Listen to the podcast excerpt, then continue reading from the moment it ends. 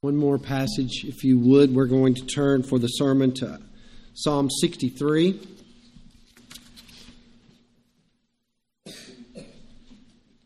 Psalm 63, 1 through 8. A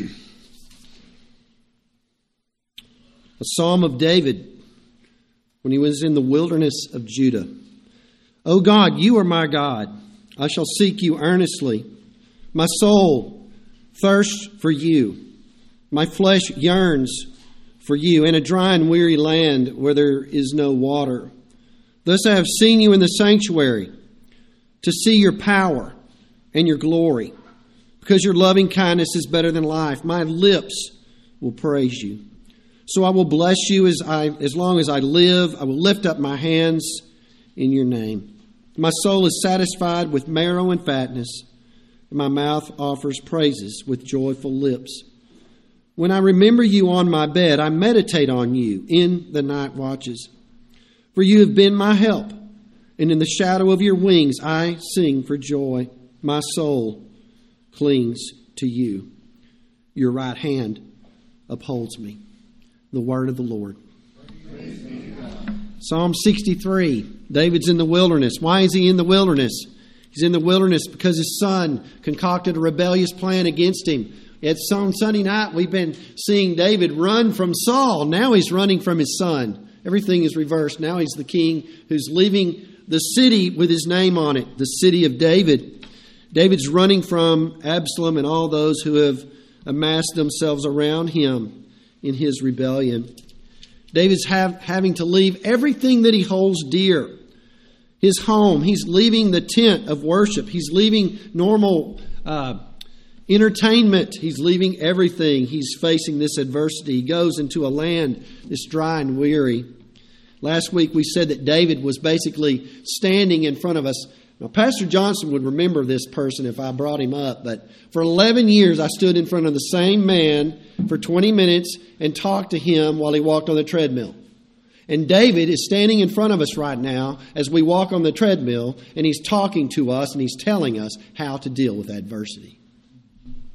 Martyn Lloyd-Jones says this about adversity. He says, We are living in a difficult and trying world, and we all, sooner or later, find ourselves in some kind of wilderness when we are bereft of all the things that we normally have and enjoy our health, our strength, our wealth, our friends, or our entertainment when we are all suddenly laid down by some serious illness, those things are of no help or value to us. We're just left alone. But one thing we said last week even when we're out in these wilderness places, we're never really alone. David is going through what's called the fight or flight response. David has chosen not to fight, he would have lost. David is in the flight. He's running, and when you have this fight or flight response, you have an, a dump of adrenaline, and you have what's called tunnel vision. You've all experienced tunnel vision. It's when you focus on the things that you need to do to stay alive. And so David is coming to the end of his day, and he's what's he going to do with his time in the margin called evening? We have two margins in our lives. We have the margin called morning and the margin called the evening. What's David going to do? Well, David told us last week in our adversity to turn to God. He says, Oh God. He says to turn to the God you know, Oh God, my God. And last week we saw not only that, but we turn to the God we know for love. Your loving kindness is better to me than life. Now, I'm going to pull out three more points this morning before we return uh, probably to Philippians next week, Lord willing. But I want to give you three more points. The first point is seek the Lord. I'm turning to the Lord. Well, we're going to learn something about seeking the Lord. We're going to look at remembering the Lord, and we're going to look at praising the Lord. And so when you and I turn to this Lord that we know to be my Lord, not a Lord, and to be our God, it breeds a certain pursuit. And it's so I want to look at seek the Lord first, the priority of the seeking. He says, I seek you earnestly. The word there in the Hebrew can be translated early. So let's talk about priority. What do we do when we get up in the morning? I know every one of you, you probably know, I've told y'all my, my, my routine. I mean, every morning, the first thing I do is put coffee on. It's going. Now, I know some people don't like the way this coffee smells, but I love it. I've learned to love it. the coffee's going, the Bible is either being read out loud while I'm listening to it or I'm listening to a sermon and I'm eating my cereal that I mixed together. You can ask my wife about that. I'm weird. But it's all going on in the morning and it lasts 22 minutes. I know how long all this stuff takes. I'm, I'm, I'm old enough to know every part of it. I know when sermons are supposed to be done on Friday. I know all of it now. I've been through it so long. But the morning, the margin, it doesn't have to be long, folks. But it's the priority in the morning. David is saying early, my priority doesn't listen to me real careful. Oh, Pastor, I don't have an hour. No, you don't have to have an hour. It just needs to be the first thing on your mind. Start the day. The priority in the morning is to start the day before you put the pedal to the metal and start going across town like I'm going to do tonight to go to the preach at Kingwood, pedal to the metal, right? Before we start, start with God. Second, the word earnestly can speak of intensity. So we have priority, we have morning, we have earnestly, we speak of intensity. We're to give ourselves to it. It's not length, it's intensity. It's praying the Lord's Prayer, but meaning it, right? So I've been reading at night uh, Augustine's Confessions, and Monica is praying with intensity over her son, Augustine. Why? Because he's in sin. He's committing fornication. He's wayward, and she's. He says that she was so provoked by my by my sin that she went everywhere crying and leaving puddles of tears. These are his words, not mine crying. She's provoked. She knows it's a terrible thing to fall into the hands of an angry God, and so she's prioritizing her prayers and she's with great intensity praying wherever she goes. I have a question to ask you. Do you think Monica would have been so close to the Lord in prayer apart from this affliction? Well, we don't know the answer to that, do we? Just know she had the affliction and that she cried out to the Lord for him for nine straight years for God to save this man. Before the affliction or before the agony comes our way, we say, we say a prayer. Are you hearing me? We say a prayer, but when the agony and the affliction comes, we pray the prayer. We hang on every word in the liturgy. Some of us maybe take the prayers home and use them. Some of us go and get our Psalms out and say, I don't know the words to pray, but I'll use David's words to pray. What do we do? We, we say our prayers and then the affliction comes and we begin to pray our prayers. Jonah was asleep and then the affliction came and then he prayed prayers in the gullet of the fish. There's Hannah in 1 Samuel 1:15. She's afflicted by her barrenness. She's afflicted by her the co-wife. Remember, well, that's another story, but the co-wife Peninnah. That's how you're supposed to say it, Peninnah. It's not Penina. Peninnah. Well, what was she doing? Rubbing it in. I've got all the kids. You may have all the love, but I've got all the kids. She went to the temple and she poured her heart out in prayer before the affliction. We said our prayers after them. We learn to pray our prayers. David says in Psalm 62 8, Trust in the Lord at all times, O people. Pour out your hearts before him. God is a refuge for us. David is saying, My soul is satisfied in God alone. When, you know, uh, hymn 666, eight verses long. We haven't sung that in a while, Ben. Um, in silence, my soul is waiting and is waiting for God alone. He's the only one that can help you in these times. He's the only one that can lift the burden off of you in these times. So you seek the Lord. There's another word down here. He says, My soul clings to you. The word cling there is the same word used in Genesis 2.24 where it says, A man and a woman are joined together and become one flesh. David is stuck to God. He's glued to God during this time. He doesn't know anywhere else to go except to keep his, keep his nose down on the scent. He's going hard after God. And so he moves this way. This is what he does. You know, in the movie The Rookie, y'all know that I'm, I'm just a little spoiler alert. I'm going to tell you part of it anyway. But the movie called The Rookie, uh, it's a story about a washed up baseball player named Johnny Morris. There's something, this is something that I say to myself almost every day. So Johnny Morris, he's washed up, but he's all of a sudden he's out there on the on the movie now. In the movie, he's he's coaching his ball team, his baseball team, and all of a sudden they realize he can really fire that ball. He's throwing 96 mile an hour fastball, and so he goes and he tries out one more time in major leagues, and uh, they put him on a farm team. And while he's waiting around on the farm team, there he is, a little older than all these guys, 18, 19, 20 years old. He's a little older. He's married. He's got a kid. He gets discouraged because you know, folks, listen. Being on a farm team is not all you think it is. I had friends on farm teams, and uh, they start running up credit card bills.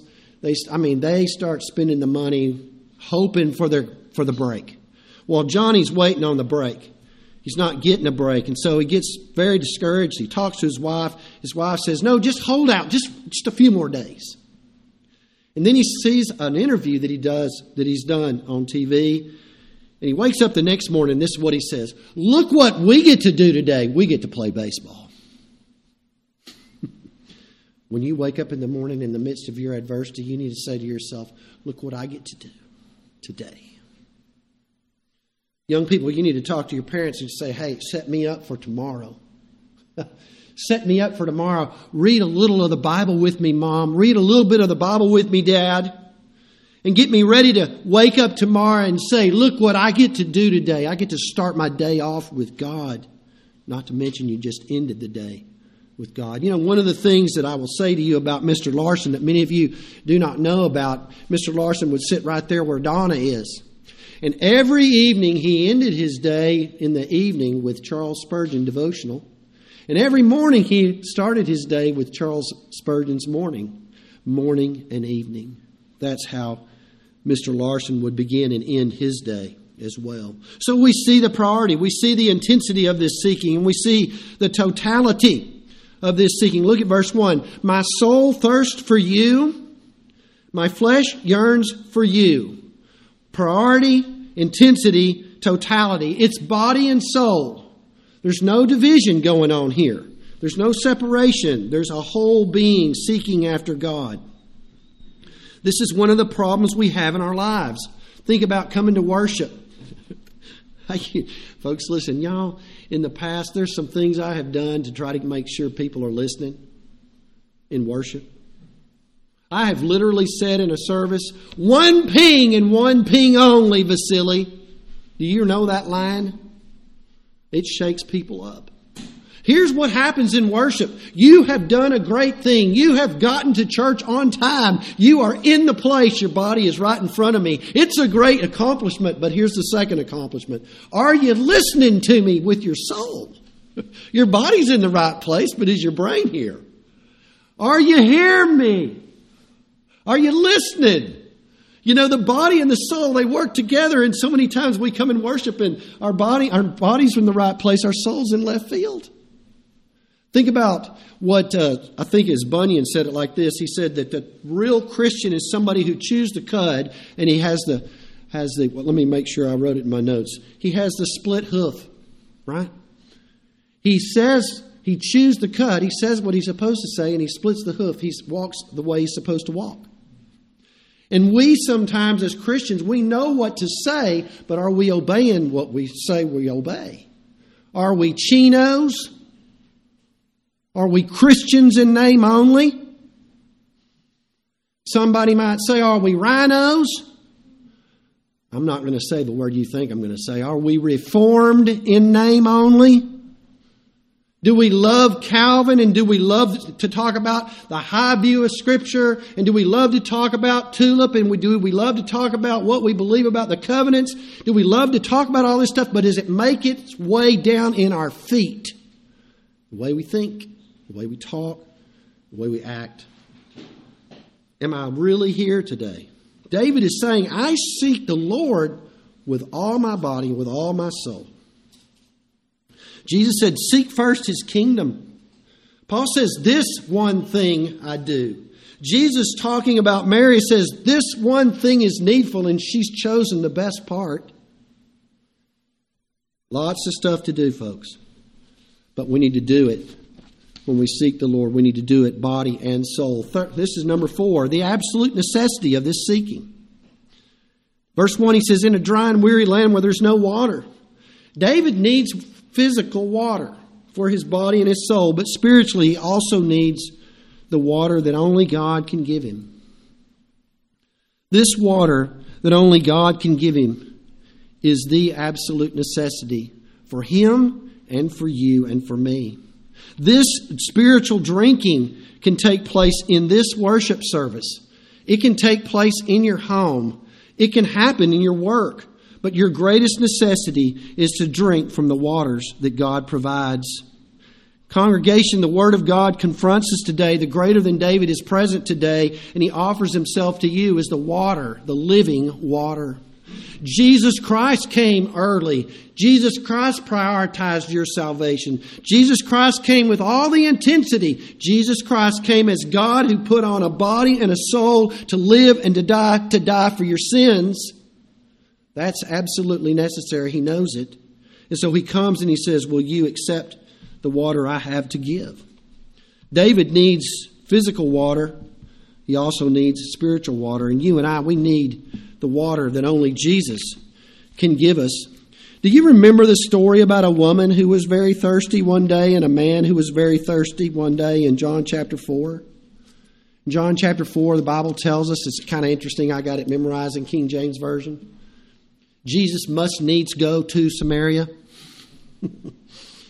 It was absolutely necessary for Jesus to go to Samaria. It's 12 o'clock noon. This woman, a sinful woman, is going to draw water from a well. Why is she there at 12 o'clock noon? Isn't it easier to get water from a well in the morning when it's cool? Well, she's been married five times, and she's now living with somebody that's not her husband. And she goes in the morning, and she's going to be ridiculed by the women there who know what she's doing and know how she's living. So she shows up at 12, and Jesus has a divine appointment to meet this woman at this well. And he shows up, and there he is sitting there. And listen to what he does. It says in verse 7 of John 4 There came a woman of Samaria to draw water. Jesus said to her, Give me a drink. His disciples had gone away into the city to buy food. Therefore, the Samaritan woman said to him, How is it that you, being a Jew, ask me for a drink, since I am a Samaritan woman?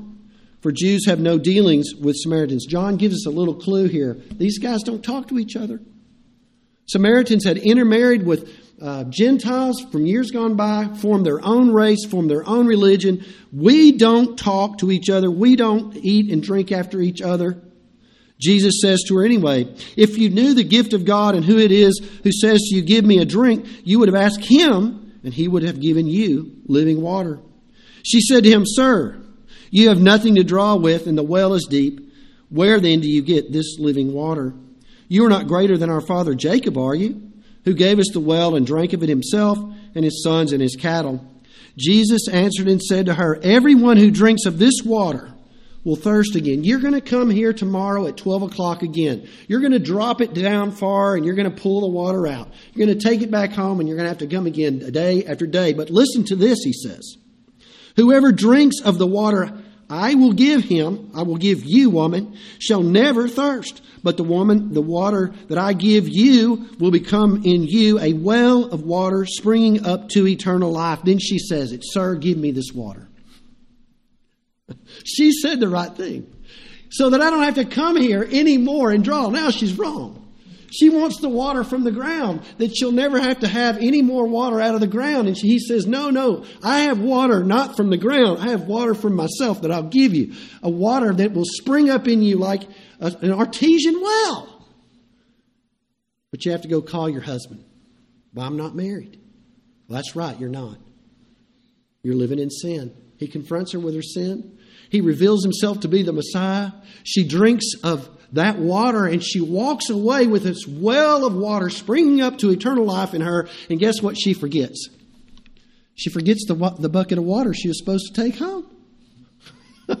she forgets it. She's so excited about the well that's inside, she leaves the water that she needs from the outside at the well. She gets the water that she needs. Have you tasted of this water? Jesus said, This is the water of life. I am the water of life. And oh, congregation, how much do we need this water day after day? It's not just one time drinking. But we need this water all the time. We need to drink this water, be saturated with this water. We need this water to change our attitudes. We need this water to work on the way we think and the way we speak and to sanctify us. This water is absolutely necessary. Well, second, remember the Lord. We seek the Lord. There's priority, there's intensity. It's, it's all, our, all that we are. It's absolutely necessary. Now we remember the Lord. Notice what he says in verse 2 I have seen you in the sanctuary. That's past tense. Those are yesterday's worship services. And then he says in verse 6 When I remember you on my bed. Now we're talking about tonight's meditations. So let's think about yesterday's worship. I have seen you in the sanctuary. Now, last week we talked about this just for a few minutes. But we said that all this stuff in the front that David sees the animals and the sacrifices and, and, and all the different things that the priests do he sees past that to the glory of God. He sees past that to the forgiveness of God. And so you and I, when we come to worship, you know, we reflect on what's going on. The invisible God's here. Think about water. We think about sacraments. We got water, and that water, we, what does water mean when we baptize somebody? It speaks of the cleansing blood of Christ. We have uh, bread and we have wine. What does the bread talk about? The bread is about the broken body of Jesus. The wine is about the blood being poured out. We, we know what it means because we've had somebody explain it to us. Well, let, let me suggest that this is the sacramental word. Does your heart jump when you look at your black? I'm sorry, I'm saying black book. Mine's a Slade book. But most of them are black, aren't they? I don't know if I have, I don't have a Bible up here, but all those Bibles y'all have in the chairs, they're all black books. But this black book, I don't worship the black book. But you know, this black book makes my heart jump. This black book, it tells me about a God. It tells me about Jesus Christ because it's been breathed out by the Spirit of God, and this word connects me to this God who reveals Jesus to me by the power of His Spirit. And so I love this book. One of the, the other day, one of the girls and I, we were going through confessing Christ, and I did this. I put the Bible on my head, and I said, What am I doing? She said, I don't know what you're doing. I said, I'm telling you that I'm underneath the book. This book is how I know the authority of God. This book, as I look at this book, my heart jumps. It reminds me of what happened in worship. It reminds me about how I love God and I know Jesus Christ. I know about the Holy Spirit. I have all these memories around a black book, water, and bread and wine. And I know what these things mean because somebody explained them to me, and I walk away from this place remembering all these things. Well, second, we have these memories in worship and we have tonight's waking moments. He says, When I remember you in my, on my bed, I meditate on you in the night watches. You know, every evening there's four three hour watches 6 to 9, 9 to 12, 12 to 3, 3 to 6. You've gone the whole day. David's gone his whole day, and today, in this day, David's not running the kingdom. David's fleeing to keep himself, keep himself alive. What is he doing in the evening? Is he full of fear? Is he carried away by his bitterness? Well, he tells us right here at night, in the night watches, on my bed, I'm meditating on you. So easy to be carried away with our fears, and so easy to be carried away with our Absaloms that are after us. So easy to just be burdened by all of that. And David says, You know, on my bed, I'm remembering yesterday's worship.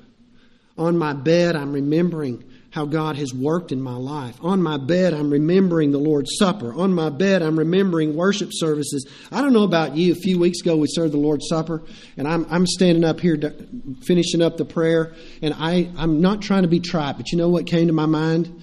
Beam me up, Scotty. I'm ready. Y'all know the Star Trek line?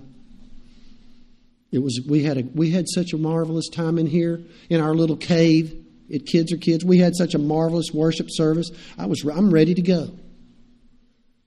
I can tell, I'm going to tell y'all some stories because John's sitting right in front of me. Pastor Johnson's right here in front of me. One day I, I walked out of the gym he used to come and he'd take me out to eat from time to time. One day I was telling him, I said, I said, Pastor Johnson, I said, look at all these cars all these trainers drive. He said, he said, Mark, you could have a car like that. I said, No, I couldn't. He said, Yeah, you could. He may not remember this. I said, uh, No, I can't either. He said, Oh, yeah, you could. If your priorities weren't giving to the kingdom of God, you could save all that money and buy yourself one of these nice cars.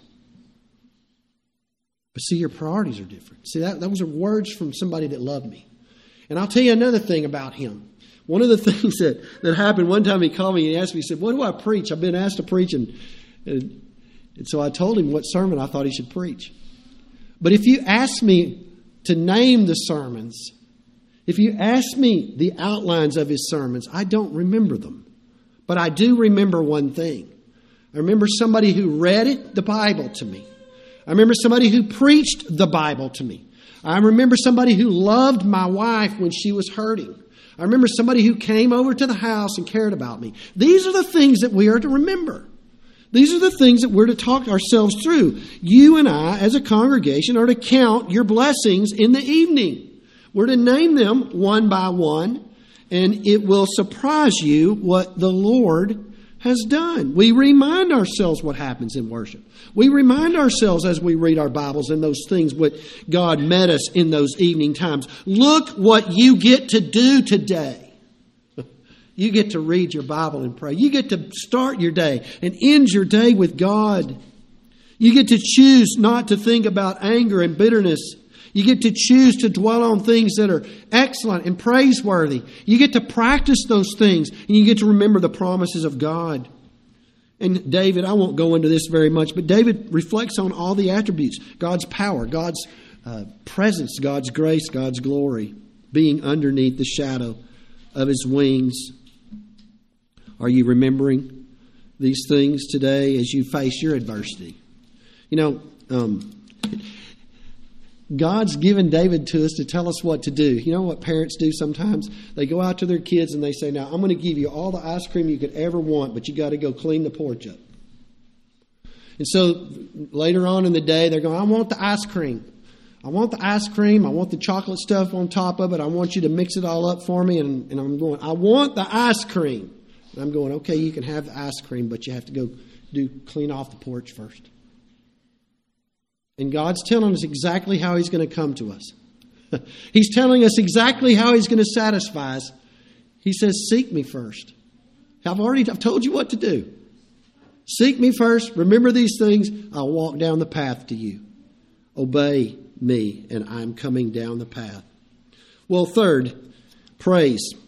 He says, verse 4 I will praise you as long as I live. I will lift up my hands in your name. Everything we rehearse, think about all the past worship services. Think about all the times you've gotten up in the morning and starting your day with intensity, not with length, intensity. If you have several hours, great. If you don't, intensity. Start there. In the day, remember the worship services, remember the Lord's Supper, remember the preaching, remember all these things you do with your family as you read the Bible. Remember all these things and all of the remembrances you can turn them all around for fuel, for praise. I remember it all. Now I can turn it all around and I can say, God, thank you for those things. It's so easy to bring to God all the things that are going wrong. But how much praising and thanking are we doing in the midst of our trials? You know, one of the things that I'm reminded of when I'm not writing as much with fountain pens anymore, but one of the things I was doing when I was writing with fountain pens a lot you know what they say to do? You know what the psychologists say to do? People who are secular write down how much you're thankful for. Now they don't know who to say thank you to. They just say thank. They're just thankful. they're just thankful. I'm thankful for this. I'm thankful for that. I'm thankful for this. You do. You know who to say thank you to. you go and you say, Lord, listen. I'm remembering what you've done for me in worship. I'm remembering what you did for me last night. I'm remembering all these things, and I'm going to say thank you. How ungrateful it is for us to remember all these things and not to say thank you. So a heart begins to burn, and a, and a hands begin to be raised. A vent opens up, and praise pours out. Y'all ever heard about Old Faithful? Y'all know about Old Faithful in Wyoming? Old Faithful is a vent in the earth. And every 45 minutes to every 125 minutes, that vent starts bursting forth 30, I read this, 3,700 gallons of hot water, up to 8,400 gallons of hot water, depending on how long it goes. One minute and 30 seconds, up to five minutes. What are you going to do with all that you remember? Lord, thank you for the gift of life. Lord, thank you for the health that I've had. Thank you for the strength that you've given me. Thank you for the opportunity to serve. Thank you for letting me come to church when so many can't make it anymore. Thank you for adversities. Thank you for what you're teaching me. Thank you for driving me into prayer. Go read Jonah 2. Thank you for driving me into prayer. I love the great fish that I'm in because you teach me to pray. What are you going to do, folks, when the busyness wears off at the end of the day in the midst of your adversity? David gets up in the morning, David goes to bed at night, and this is what he says Seek the Lord. He says, Remember the Lord. He says, Praise the Lord. Look what I get to do today. I get to walk with God. Let's pray. Father, we thank you for this time together. Whatever situation we find ourselves in, maybe not so much suffering, but maybe a lot. But Father, we pray that we might walk on this treadmill in front of us, that you've placed this, this walk before us, and that we might walk in such a way in which we are seeking you with all our hearts. We're drinking from the water that Jesus provides for us. We might have eternal life and live that life here on this earth.